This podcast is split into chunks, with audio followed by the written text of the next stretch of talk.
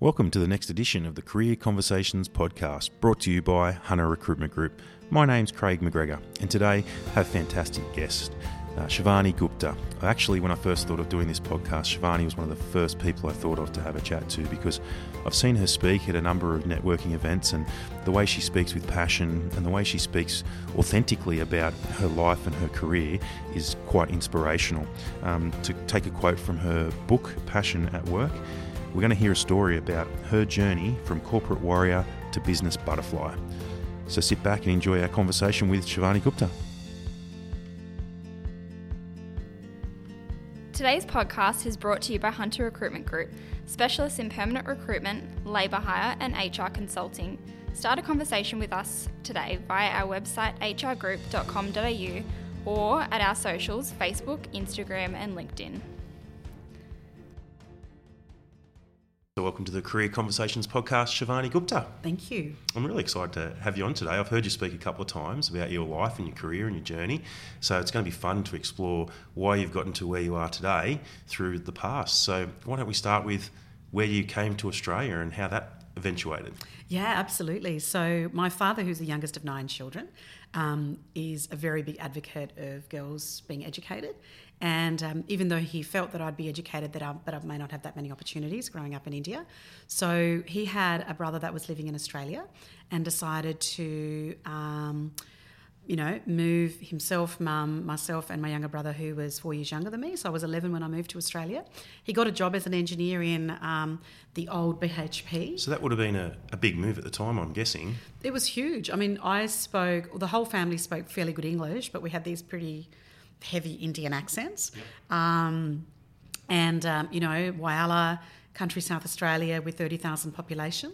Um, at the I time, I have been to Whyalla, and my memory of Whyalla is that everything is pink yeah, from it's- iron ore. Yeah, it's it's pretty pink, um, and they always say that you know once you've lived there, when you sneeze, there'll be pink in your body for the next twenty years. Yep. Um, but it was it was an amazing journey as well because you know moving from a relatively medium sized city to moving into a small country town where you got to know people pretty well. And I think um, you know, mum for mum, it probably wasn't a blessing that there weren't many Indian families. There was only four other Indian families there. But I think for me, myself and my brother, I think it was a real blessing because we then didn't get put straight into that culture and just hung around Indian families. Um, we also got to have lots of Aussie friends and lots of Italian friends. Whyalla was pretty multicultural. And I think that was a really significant piece when I look back. So before we get to your future, the first thing you mentioned there was your dad being conscious of making this decision, not for him, but for you, really. Yeah, How thankful are you of that decision? so grateful. Um, you know, he is um, he's an amazing human anyway. Um, but for to actually really live that value, I mean, one thing is having a value, the other is practicing it. He's one of these really big advocates of you know girls educating, and that's been not just moving to Australia. That's you know something that I felt his influence on my life even to this day, where you know he's always been very supportive of things I want to try out, or you know, quitting a job and starting a business, or starting another business, or whatever it may be. And I think it's really important thing when I when you look at your career, you always have people in your life that actually help you. Um, you know, whether you want to call it oxygen, whether you want to call it wind, you know, under your wings, just people that are there. And sometimes they're members of your family or your friends or parents of your friends, um, but they end up being those informal or formal mentors that really help you. And he was certainly certainly one of mine. Yep, and I've got three young daughters at home, so hopefully one day they think of me like you do of him. So that's fantastic. Yeah, I'm sure they will. So Whyalla, tell me a little bit about Whyalla and your, Well, your time out there. Uh, Every time I speak to people, um, having left there a long time ago now, Craig, they go, "Were you really excited to leave?" um, I loved it. I thought it was like Is it the similar to knees. Newcastle, industrial town, or Newcastle It has, in a, 80s? it has a very yeah. It feels like Newcastle in the eighties, maybe even the seventies. Um, obviously, it's gone down down in population. I think it's only down to about 21, 22,000. But um, they still had the um, the shipyard at that stage, so there was a lot more people employed. Um, in there, I loved it, um, and I think the freedom of being able to ride my bike down to the neighbours, ride my bike to school, all those things that I didn't get to do because of all the traffic issues in India. I just thought it was the bee's knees. I just thought it was fantastic. I was so excited to eat. You know, I remember the first time I ate lasagna and I went to KFC. I just thought, oh my God, these Aussies have really hit the jackpot here. Yep. And, um, and now I'm going to be part of that. I just thought it was fantastic. So did that town shape your education in terms of where you were going to go with your tertiary studies? Yeah, absolutely. I remember being in year 10 and you get to go and do work experience for a week. And I used to watch way too much TV, uh, particularly, um, you know, Law and Order. Yeah. And... Um, uh, and all the law, uh, law shows. And so I thought, right, I'm going to be a criminal lawyer um, or Because there's lots of crime in Whyalla Yeah, to be solved. You know, of course. and I went, that's it, I'm going to be a lawyer. And I remember um, writing to a couple of places that weren't taking any work experience students because obviously their volume and being a smaller, smaller city. Um, so I said to my dad, I said, I don't know what to do for this works week experience. And he said, Well, why don't you come into BHP and you could do a week's work experience and uh, then I could meet you at the canteen for lunch. And uh, they have great hot food, and I'm a bit of a foodie, so that was my lure to say, well, I can't can't get into any law firms. Bonus, good stuff. So I went in there, and um, they got me in hard hat and boots, and doing some pretty basic stuff. And I remember thinking, this is fantastic because I realised I was pretty practical. And um, so, yeah, I followed my father and my grandfather's footsteps. Um, there, there are no other female engineers in my family, but I then um, enrolled in um, to, an, uh, to an engineering um, course at the university, and the, the University of South Australia had just opened its Whyalla campus.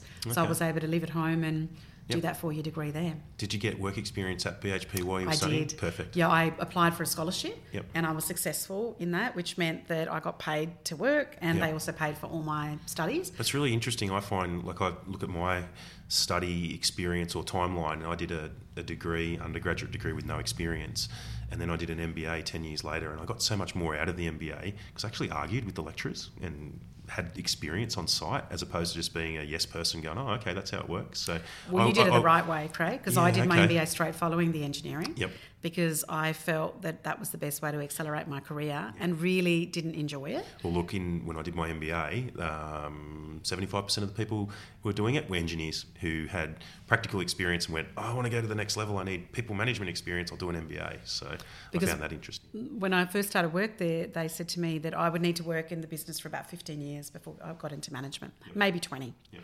And I was like, No 15 way. or 20 years? like, I'm 20 years old. Like, this is ridiculous. And so, how do I accelerate it unless you want to do further studies? I was like, right, okay, done. So tell me about um, your dad and what he thought about you doing your MBA. Um, my dad, um, my dad thought it was fantastic. Um, you know, he was really proud of the fact that I wanted to do something. Um, I'm sure there was a bit of that pride of uh, not wanting to put too much pressure on me, but you know, the fact that there were so many. Um, there was a lineage of engineers. You know, my grandfather, who I was also pretty close to, um, and and the fact that Dad was one, and then I was becoming one. My brother had no intention of ever becoming an engineer. Okay, so you've, you've been working at the BHP and studying and doing your MBA. I think most people like to follow in their parents' footsteps. Did you divert a little bit after your MBA from engineering path that you'd set following your dad and your grandfather? Yeah, absolutely. I felt that in Whyalla I was going to be a little bit uh, pigeonholed into being an engineer and staying there as an engineer. And I had a, I had a great, um, um, I guess, informal mentor at the time, Sylvester. So he had really helped me through my engineering, and I also did work experience with him in year three and year four, at the end of year three and year four at university. And as I was studying the MBA, he said, "So what are you going to do with this um, this new degree with with an MBA. And I said, I don't know, but I really feel like I want to get into management, but everybody keeps telling me that I'm too young. He said, Look, your opportunities will be limited in Whyalla because you are going to be pigeonholed because people see you as an engineer. So why don't you broaden your horizons and move to a bigger city? Why don't you move to Adelaide or Melbourne um, or even Sydney? Sydney didn't excite me at all, um, but uh, Adelaide did because it was still fairly close to home. You know, it was about a four hour drive. So I applied for other roles as I was getting towards the end of the MBA, and I was surprised.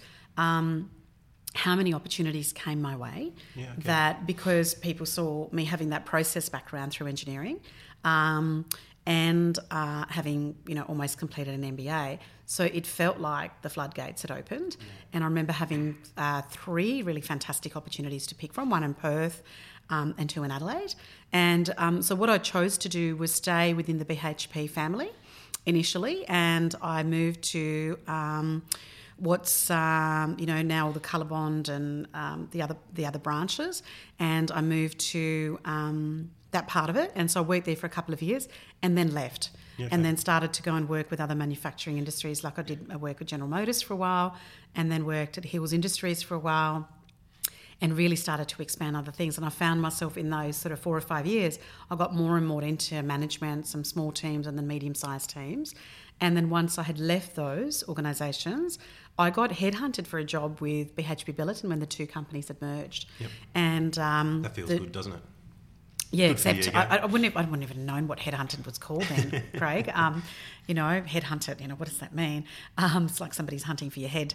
Um, but um, at the time, I. Um, uh, I remember looking at this job and they said, Look, it's a pretty tough ask. There's over 200 applicants. We think we should, should put your um, name in the ring. Um, why don't you just have a go at it?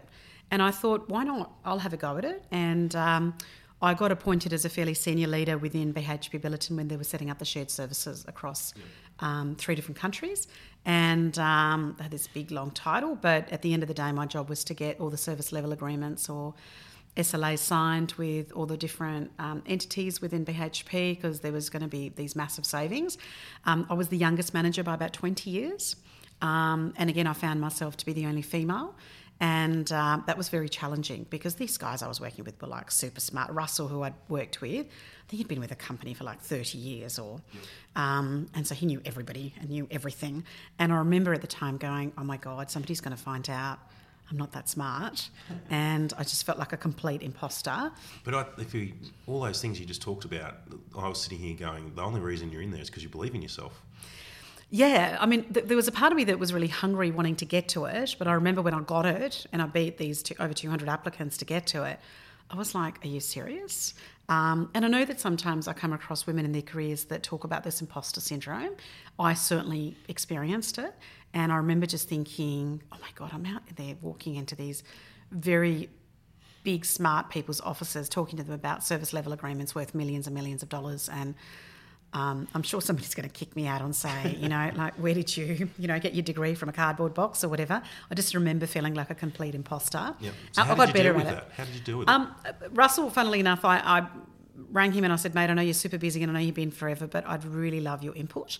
And um, I also started to come across other people that really wanted to help. I remember at the time one of the um, the vice presidents who was Canadian and had come to Australia to run that division.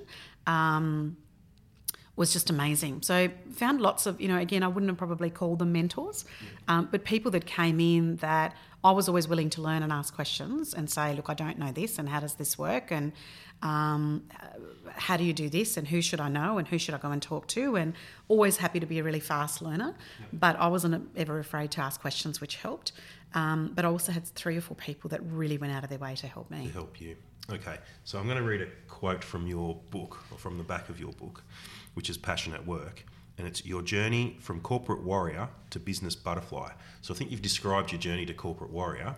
Tell me what happened next. Um, what happened next was something that was not planned at all, um, Craig, and I guess different people happen, you know, have those moments in their careers. I had um, moved my trip to Nepal twice already, and I wanted to go trekking through um, the Annapurna regions in, in the Himalayas, and I had moved it twice because of work and the demands on work.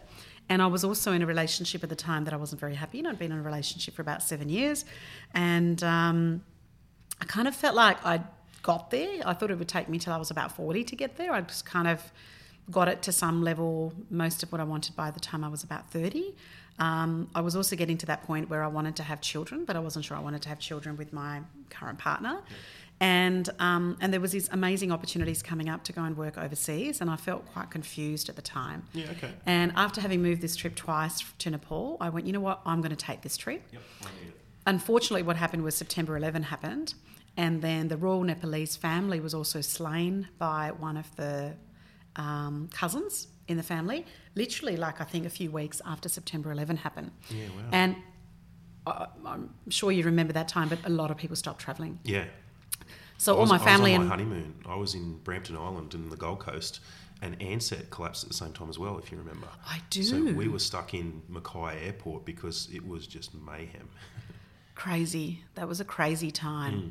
And so all my family and friends were saying, uh, my partner wasn't going on the trip, and they just said, look, you shouldn't be going on this Yeah, trip. don't do I this. checked with the Australian authorities, and where I was going was pretty safe. And I went, I just had this yearning to just go, and I just needed a break because I was doing massive hours. I was working 80 hour weeks. um, and traveling a lot. And um, so I took the trip. I was the only person on the trip, and I had um, five other people. Like I had a guide and a cook Yep. and a Sherpa and a, um, and um, I, I had time to think.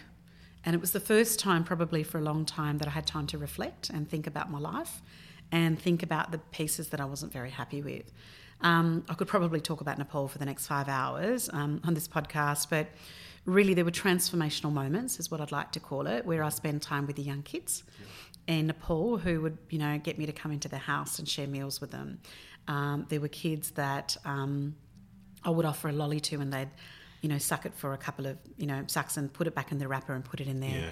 in their um, pocket because they were so happy with this incredible gift that they'd been given for free, which was like a lolly that cost me about a cent. Imagine if you could take him to that KFC in Whyalla. Um, oh my God, right? Yep. Um, or not, because their food tasted so much better.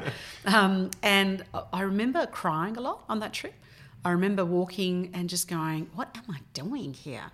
I've had this big drive to prove to my parents that um, their trip and their, their moving to Australia was worthwhile. I kept thinking that I, you know, I should just stay in this relationship and just have children because that's what's That's what people do. expected of me. and I just also remember this um, part of me screaming inside, going, This is not what you're meant to do. You're not meant to do this. And when I asked the question, What am I meant to do? Um, and I'm not a religious person, probably more spiritual, but you know, I would get nothing. But what I did know is that I had to get out of my job. And what I did know is that I had to get out of my relationship. I just didn't know how to go about doing it. Yep. So, look, I had a month away and I came back from that trip and I quit my job. So I'm not a relationship expert, but I do work in employment, and that severing of that relationship, that employment, that is brave. Not many people do it. They just go, okay, I'm in a great job, I've got good pay, I can keep doing this, and I'll live my life. But for you to actually make that conscious decision, there's not a high percentage of people that actually do that. Yeah, and they say that it's always a very fine line between bravery and stupidity. Um, so I'm not which point I was erring towards, um, but I, I had this knowing that I had to do something else. I did run into you know a lot of butterflies as I sat um, on that trip who would just come and sit, and I remember thinking, wow, they go through this really painful journey of being a caterpillar and finally shedding their skin and coming out. And I remember thinking, maybe this is what's happening to me. That's that's all I kind of remember reflecting because I felt pain, I felt dissatisfied in life. And to me, I've learned as I've now got older, some 15 years later, that um, you know, whenever there's that difficulty, there's always a transformation happening now. I can, you know, or sometimes still sit through that discomfort, sometimes want to avoid that discomfort.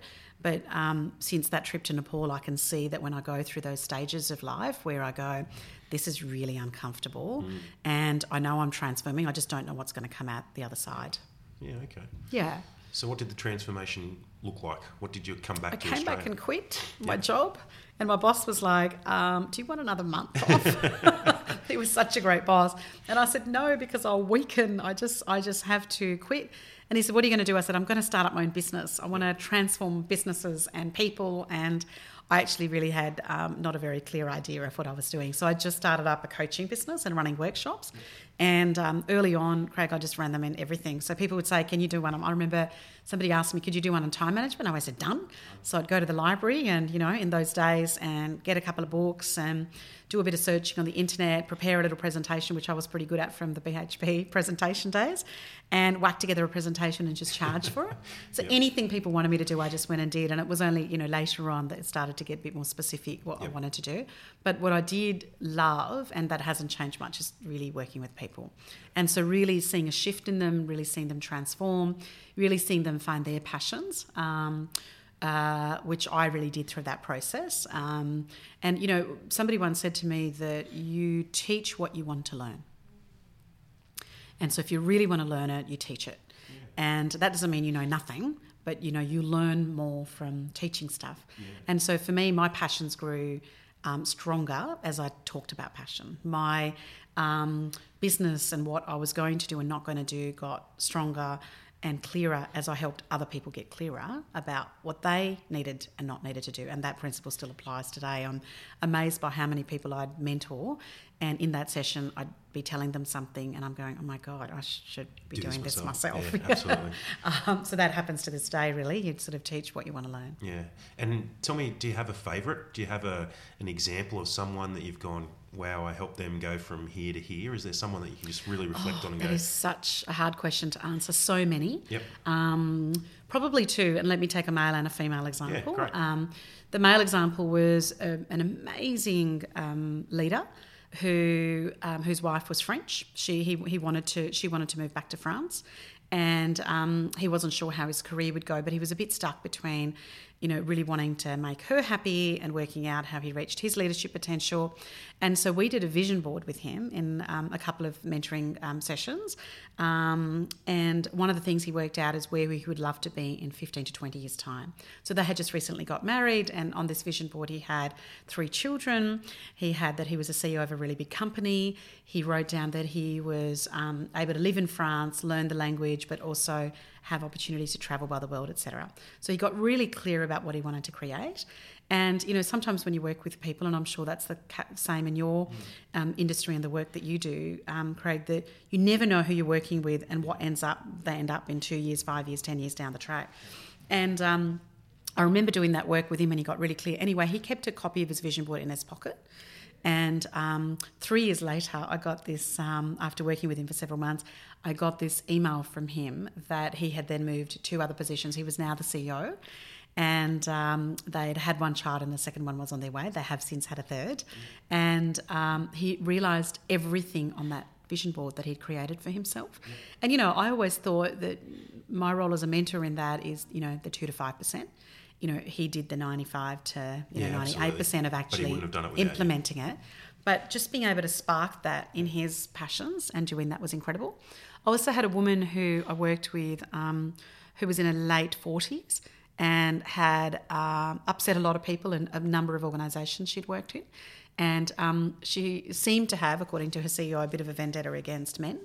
And um, one of the things we discovered in the mentoring session, which I then created some more support for her, was that she, um, when we really explored why she had this so called vendetta, Yeah. which she was absolutely denying. Um, and we, we started to explore her childhood and what she really loved doing and what would she love to create. It came out that she had experienced sexual abuse as a child um, when she was about nine years old. And uh, it was a very traumatic time. And then she burst into tears and she said, Shivani, I've never told anybody that. And, um, you know, she was in her late 40s, so she'd spent four decades of her life. And I felt so privileged that she shared that with me. And obviously, that's not my area of expertise, so we made sure that she had some further assistance through a psychologist, but we continue to work together for the next six months.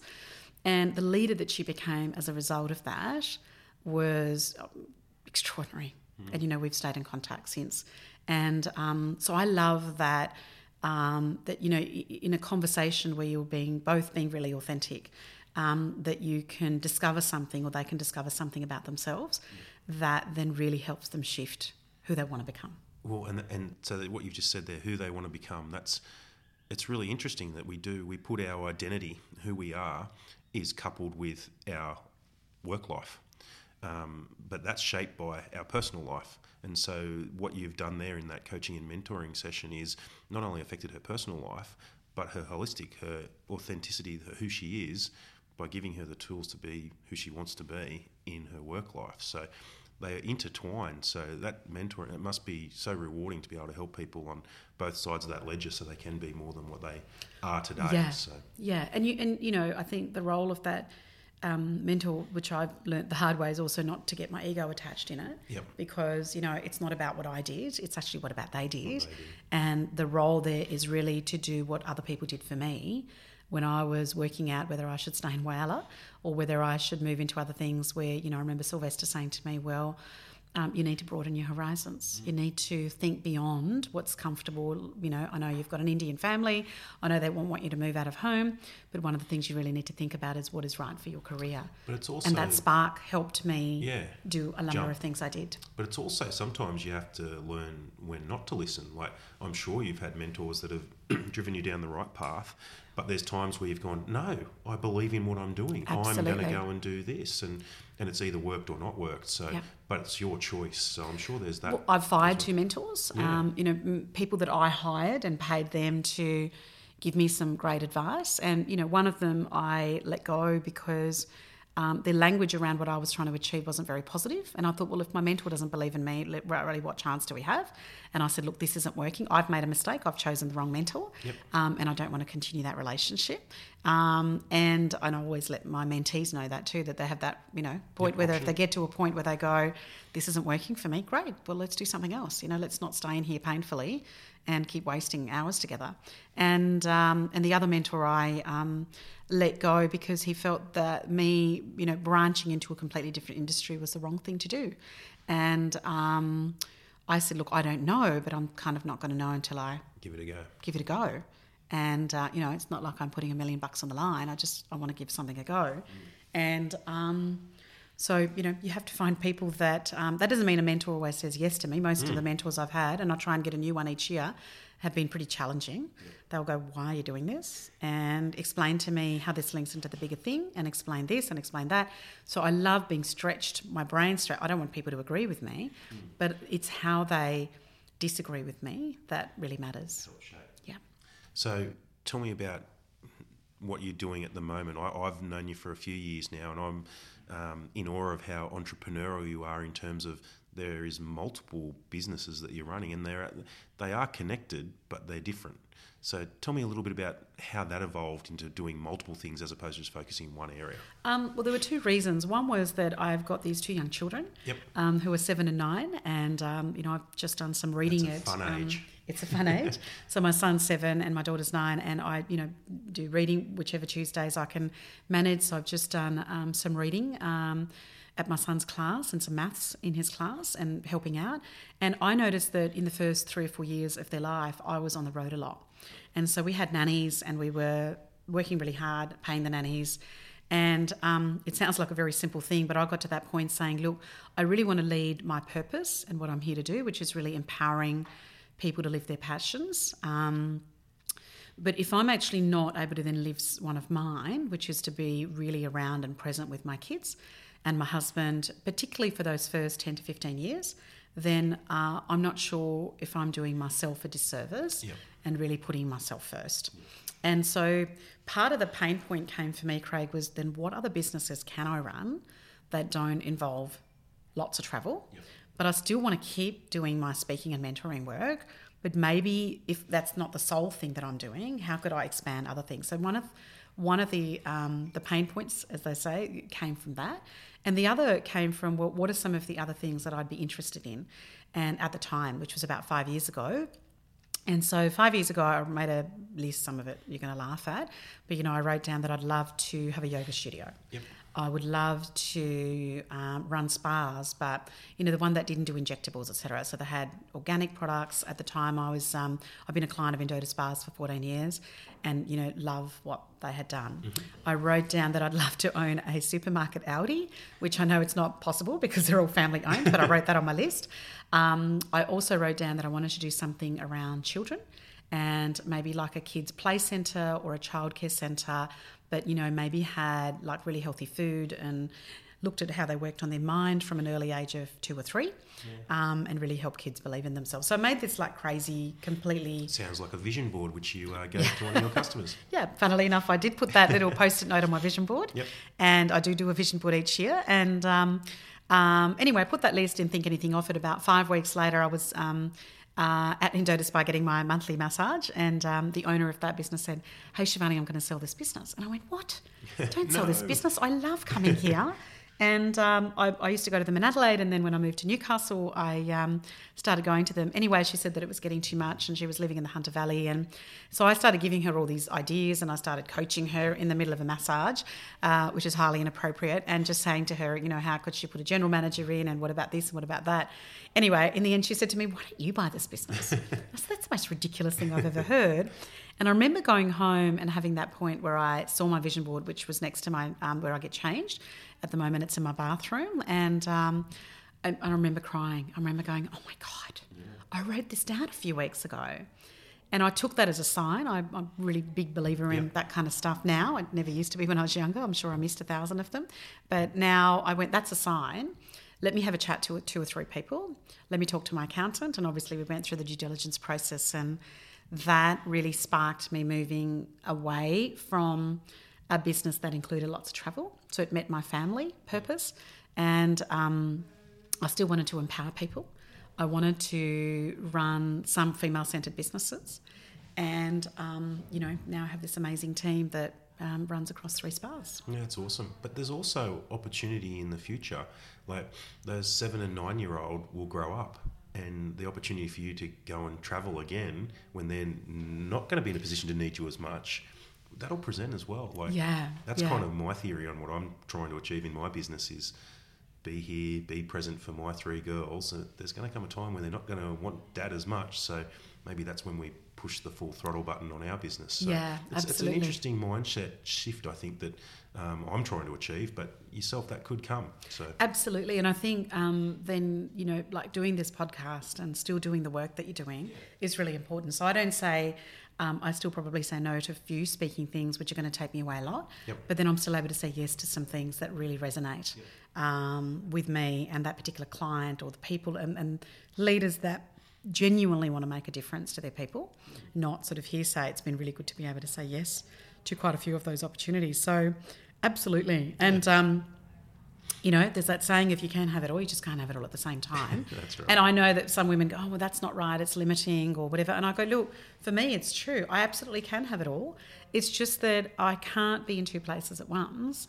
And right now, if I can be home 80, 85% of the time, uh, with my kids, doing the boring stuff of buying sneakers this afternoon for an aerobics championship and taking them to tennis um, or whatever it might be, that's super important. That's the most important, one of the most important things I can do right now while still growing businesses. And once they're older, as you said exactly right, Craig, that, you know, once they're older, then let's um, see what I'm meant to do in service then. And, you know, maybe some other opportunities will come in, come in to um, serve people and help empower people a different way. yeah. So, look, we have this thing on the Career Conversations podcast. We call it our time machine. So, we rewind the clock to when you were 20 years old. And if you had the knowledge you had today, what advice would you give yourself? That's such a good question. Um, such a great question. Um, the first one would be um, go faster.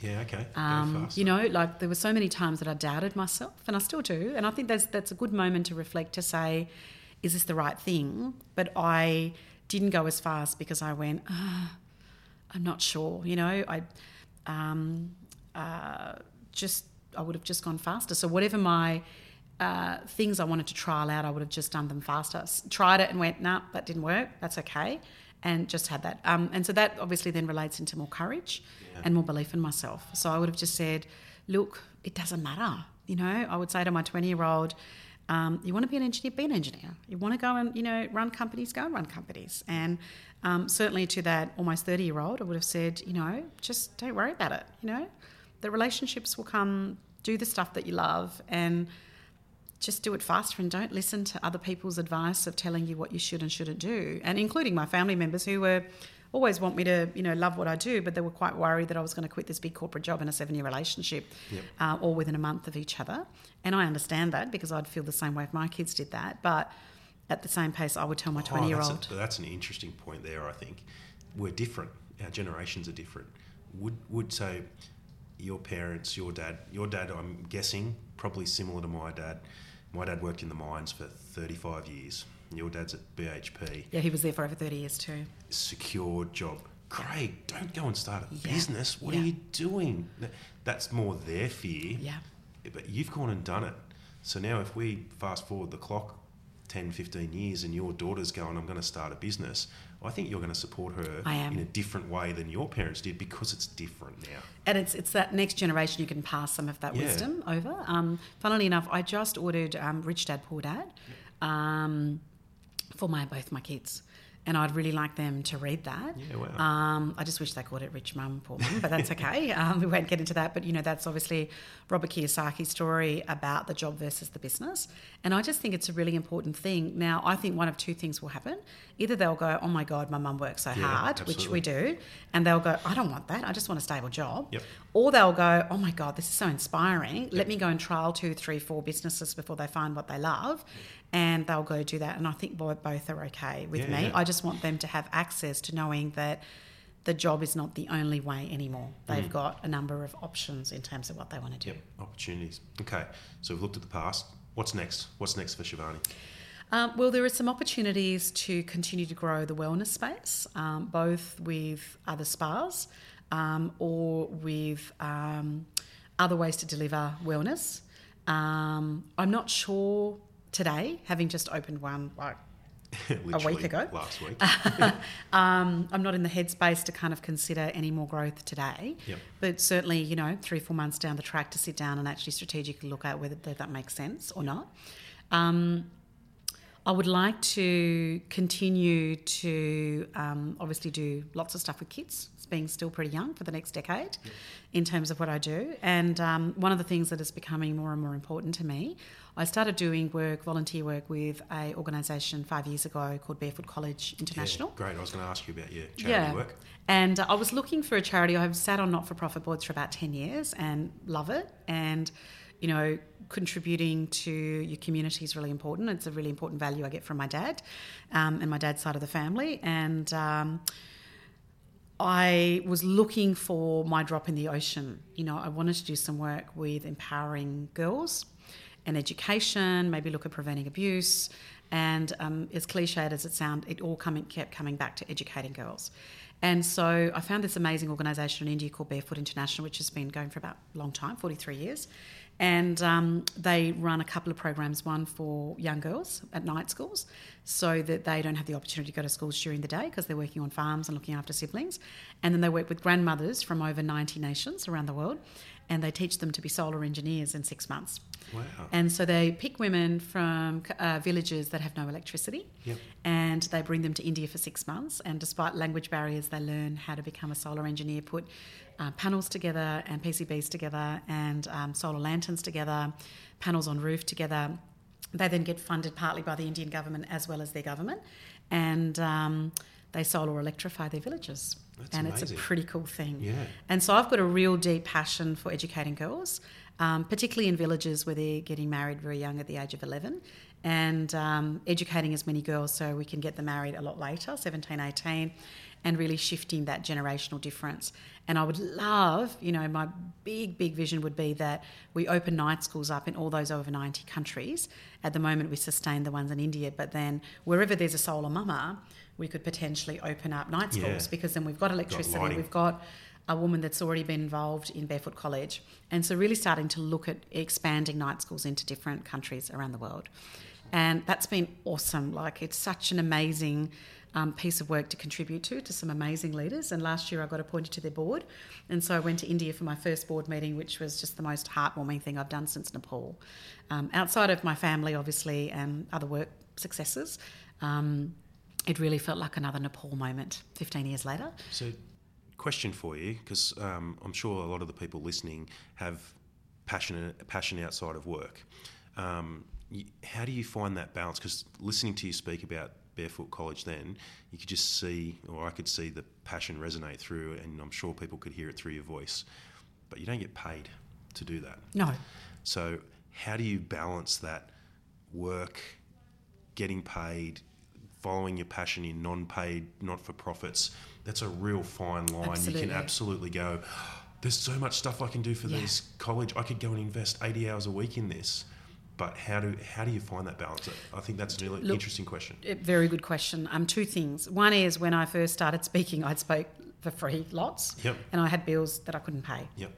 And so I knew that that wasn't right. So to me, like if you look at a scale where you've got complete commercialism at one end and complete altruism at the other end, um, being completely altruistic and not making any money is crazy. I don't want to live like that. Yeah. I want to send my kids to a good school. We love travelling. I don't need to fly business class, which I don't, but I want to travel a fair bit Yep. around the world. So I don't want to be completely altruistic and live a hippie life and not enough enough to do basic things.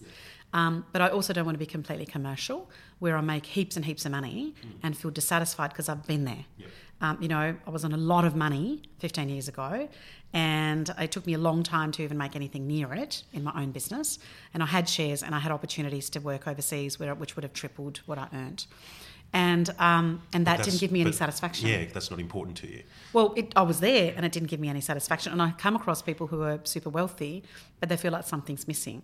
So whether that something's missing around their health, or um, doing something in community, or whatever it might be. So that's the first thing I'd say to people is you have to find the balance for you that. Um, what works for you and where you want to be on the scale. Anywhere you're on the scale is great. I just think either a zero or ten's not good, yeah, and you just work out where it is. I'm finding trying to create more and more time for projects like Barefoot because, and I'm now dedicating about 10% of my time to Barefoot.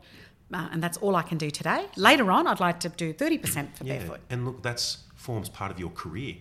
Even though you're not paid for that, that's still a part of your career. Do you know what? The informal mentoring I'm getting with some of the most extraordinary humans, like there are board members around the world.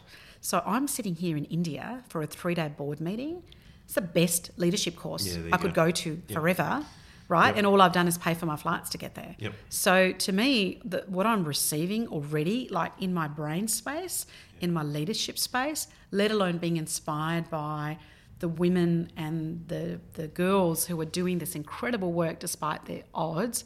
I'm like, oh my God, like I've already been paid for it. Yeah, yeah. The second thing I would say, Craig, is that some of the work I do is that there are seven areas of passion but you can only master 3 mm-hmm. at a given time. And that given time is minimum six months, maximum 12 months, yep. because it takes that long to master your passions. So you just have to get really clear what, you ma- what you're going to master. So, friends and social is one of those areas. My friends and social has been number seven on yeah, the bottom okay. of the list for four years straight. I love my friends. I'm a really loyal person. I have great friends, but I just can't do the see your friends three times a week. Yep. And so my really inner circle know that they're on a rotation. So you communicate that to them? I communicate that to them. Yep. And some of them are really funny now. They'll go, hey, we want to see you and Scott. Are we on the rotation yet? right? And I go, no, you've got two more weeks, dude. and so we laugh about that. And I say to them, it's not because I don't love you. And I, if you needed something, I'd be there in a second. I just can't do, I'm not set up today to see you three times a week. And I don't want to be there and looking resentful mm. because I will. And so I have my closer friends. I see I've got a really close friend in Adelaide. You know, I see her in July when I'm doing a speaking engagement with her, and she's coming here at the end of July to celebrate our joint birthdays because I missed her 40th last year to go overseas. And so, and she's got three boys, right? So we're just going to find those pockets and really value them. But I know that I'm not going to master friendship this year because it's not going to be in my top three. Yep. So in my top three, my number one's my work. Yep. My number two is my family and my number three is my community and my spiritual, which is where barefoot comes in. Yeah. Now, my health isn't in my top three. I'm not a fatty boomba, but I'm not going to be super fit. Yep.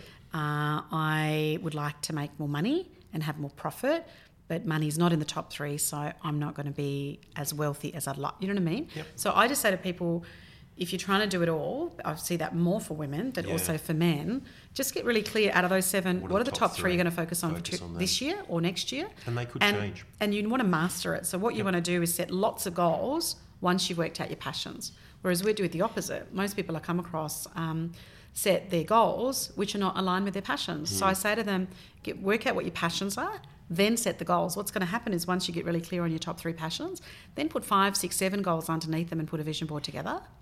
But the ones that you bottom two passions, just put one goal underneath them. Yeah.